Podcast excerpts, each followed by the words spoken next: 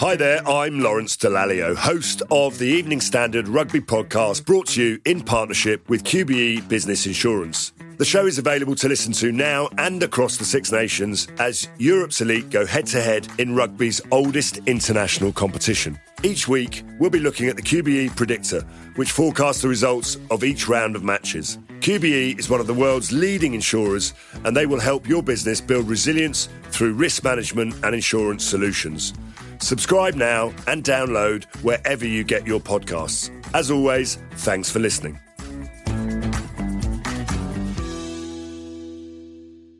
ES Audio. From the Evening Standard in London, I'm Rachel Abbott, and this is The Leader. Today, we're giving you some bonus content taken from our business show, How to Be a CEO.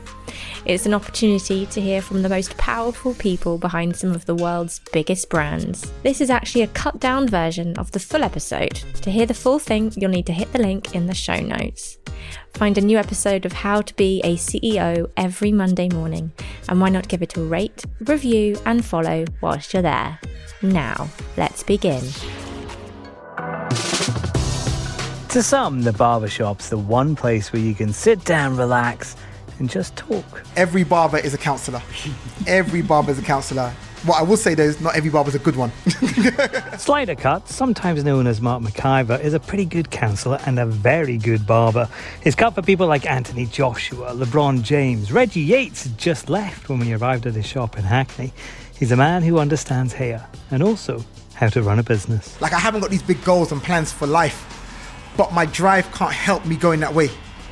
So whatever I do, I just have to push to the limit. He's taken his brand from a room in his mum's house where he cut his cousin's hair to global recognition, overcoming one or two obstacles on the way, sometimes just with determination. The rat was massive. it was the day of the launch, and we just the day before we had painted the floor, and we saw the rat prints on the floor because it was wet paint. I'm David Morrison from the Evening Standard, and we're meeting Mark at his now iconic barbershop on Hackney Road. And I want to know what it took for a young man with no cash or connections to even get a start. I had basically maxed out my credit when I opened up this shop because, let's say, a few months beforehand, like um, getting the lease for the shop or establishing, you know, what the lease is going to cost and so on, I just bought my family home. My whole thing at the time was, I'm going into business. I said, I know it's going to work, but at the same time, I still got to be sensible mm-hmm. because I've got a child, I'm married, we're going to have more children. So I was like, I want to make sure that no matter what happens in the business, my home life is set. So we have a space that we're comfortable in, in the location we want to be in. It's got enough rooms and all those things there. After I did that and making sure I did that first, I was like, okay, cool. I can go all out on business because that's already sorted out. you know, no matter what happens, even if this fails, we got my home. you know, so because of that, I was already like stretched. So the mainstream banks wouldn't give me any money at that time then. So I had to like be very resourceful and I had to borrow money off people. I had to get back end loans. And what I mean by back end loans, I'm talking about going online and being like, you know, cheap like loans, just like just you know, just looking at all the companies loans. It's like, okay, cool, you're willing to borrow me ten thousand pounds, okay, but I have to pay you back what twenty thousand pounds. I'm like, okay, but you know, what else can I do? Because no one else is giving me money, and I believe in this business. I believe, you know, because what happened as well was this business that I opened up. It took me two years to find a location. So I spent two years finding the right location because I knew that the location was going to be so important. I always knew that anywhere I went, I could be booked up as a barber, but I wasn't trying to find a space for me as a barber. I was setting up a business to facilitate other people. So even when people were saying to me, "What does it matter?" Like people will follow you. I'm like, "You're thinking small. What about everybody else?" You know, it was important to find a good location, a location that you know that you could grow into. In here, we've got like 10 chairs in here right now. We've got another one being built in the next couple of weeks. It's going to be a 11th chair. We've got a space at the back which holds probably another five or six chairs. You know, we've got you know basement downstairs for stuff, and it's kind of like we've got a big space that we can grow into. So yeah, it costs money to fit mm-hmm. out. When I came to this place, this was rat infested, and when I rat, rat infested, I don't say that as kind of like just a statement, a throwaway statement. I mean, no, literally, I came in here and, and I saw a rat run past, like jump out of that wall there, and run past, and I'm like, How big was this rat? The rat was massive. there were holes everywhere.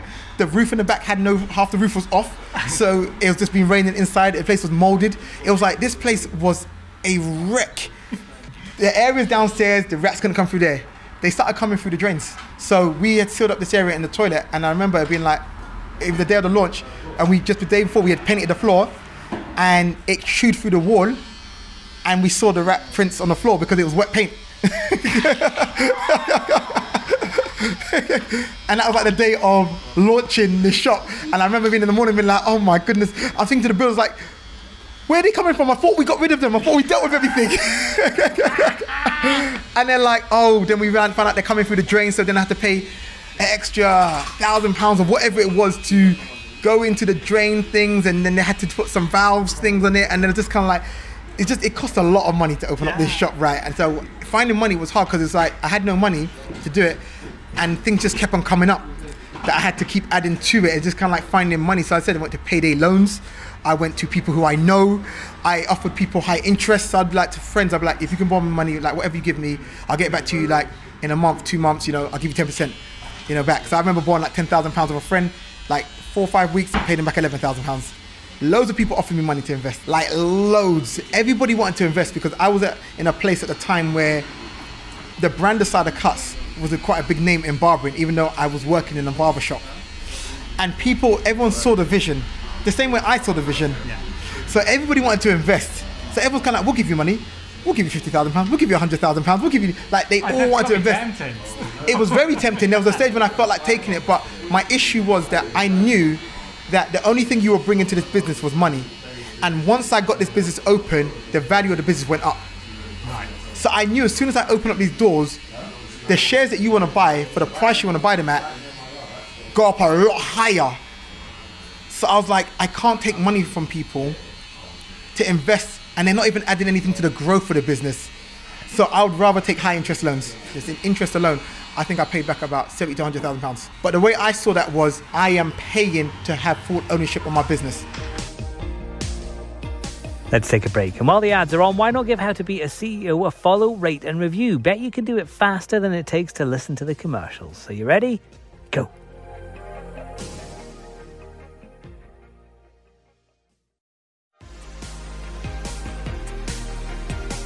What would be the proudest thing for you? My proudest thing from the business I set up is the employees. Ah. And the reason why it's my proudest thing is because I've been put in a position, fortunately, you know, that I've been able to give other people a job that pays them well.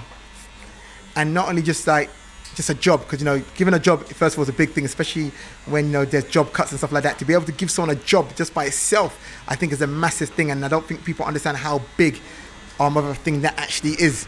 There's loads of people who want jobs who cannot get jobs, you know. So you change someone's life when you give someone a job, full stop. But then giving someone a job that also pays well, and then I've seen people talking about they're getting married. That's from the job, and then also it's people from all the surrounding communities as well, because often well-paying jobs go to a sector of people, and I'm not talking even about even demographic. I'm just talking about sector of people. You know, you have to do this, you have to do that, you have to come from this background, all these kind of different things, right? I love the fact that we could have been able to hire people from this area, and people who may have thought they would might never be able to earn that type of money, and I put them in, in that position. So, who are you taking inspiration from? Because I'm thinking, you know, the SliderCuts, like way back at the beginning of this, you were talking about the SliderCuts brand, and clearly you, from a very young age, you were seeing this as a brand. Yeah. You've got a big social media presence. I mean, were you taking ideas from people, or were you just going, I think this will work, and I'm just going to come to well, let's see what happens? I think it's a bit of both. You know, I think with everyone, you know, there's sometimes there's just luck and chance, fortune, but there's also just being proactive. But I, so I took inspiration from different people in a sense of like, there wasn't like a particular person that inspired me for everything, but there's different people that inspired me for different elements of business. So I might be speaking to like a client I have and he runs a record company and he's just talking to me and he might not even realize that I'm taking inspiration from what he's done. He's just talking, but I'm listening thinking, wow, that makes so much sense. But what else can you get while you get haircuts? What, what else are they doing when they go else places? That's why I'm making my own products right now. You know, this year they'll be coming out because I'm making them from scratch. I'm not white labeling them or nothing like that. I've got my brushes, I've got the combs, I've got different products, I've got shampoos, I've got pomades, you know, But the whole thing is kind of like you come here to get a haircut and then go to another shop to buy a comb. But why don't you buy that comb from here? Why don't you buy a SliderCuts comb? Yeah. That's the power of the brand, though, as well, isn't it? Yeah, Because yeah. you know you could get any old comb, but you know I've got the cut. I've got the comb used by SliderCuts. Yeah, that I can see that. And we sell sponges. Like we got these sponges, you, you know, on Afro hair. It twists, it twists your hair. You know, they're the biggest selling thing in here.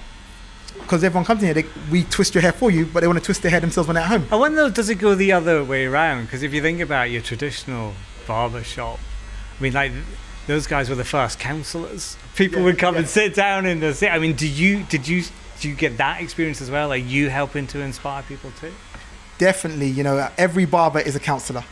every barber is a counselor. What I will say though is not every barber is a good one. but nevertheless, you are a counselor once you are cutting hair and they're in the chair. Because for some reason, um, customers, once they jump into that chair, they just start opening up to you. I've spoken to different customers. I've studied it to try and figure out what it is as to why. And I think it's something to do with the chair being comfortable. It's the vibrations of the trimmers maybe making them feel relaxed. And I think oh, you standing over a customer as well, it almost feels like it's just you and them. Uh, you know, so I think what you realize in this position is, especially when you've been doing it for a long time, you've seen some of these people grow up where you've given them their first haircut. And also, here's the other thing as well what people don't realize a barber is at every big moment in someone's life. Um, when you graduate, your birthday, you know, um, your wedding, um, starting college, starting university. And I feel like that makes customers feel this thing of this connection, which is another business thing which I, which a lot of people don't realize that one of the biggest things in retaining clients is the connection you have with that client. Yeah. That connection you have with a client is what forces it, almost feels like it forces the client to come back to you. That was Mark Maciver. For more news, interviews, and analysis, you can't do better than going to standard.co.uk forward slash business or pick up the newspaper. How to Be a CEO is released first thing every Monday morning. Let's meet again there.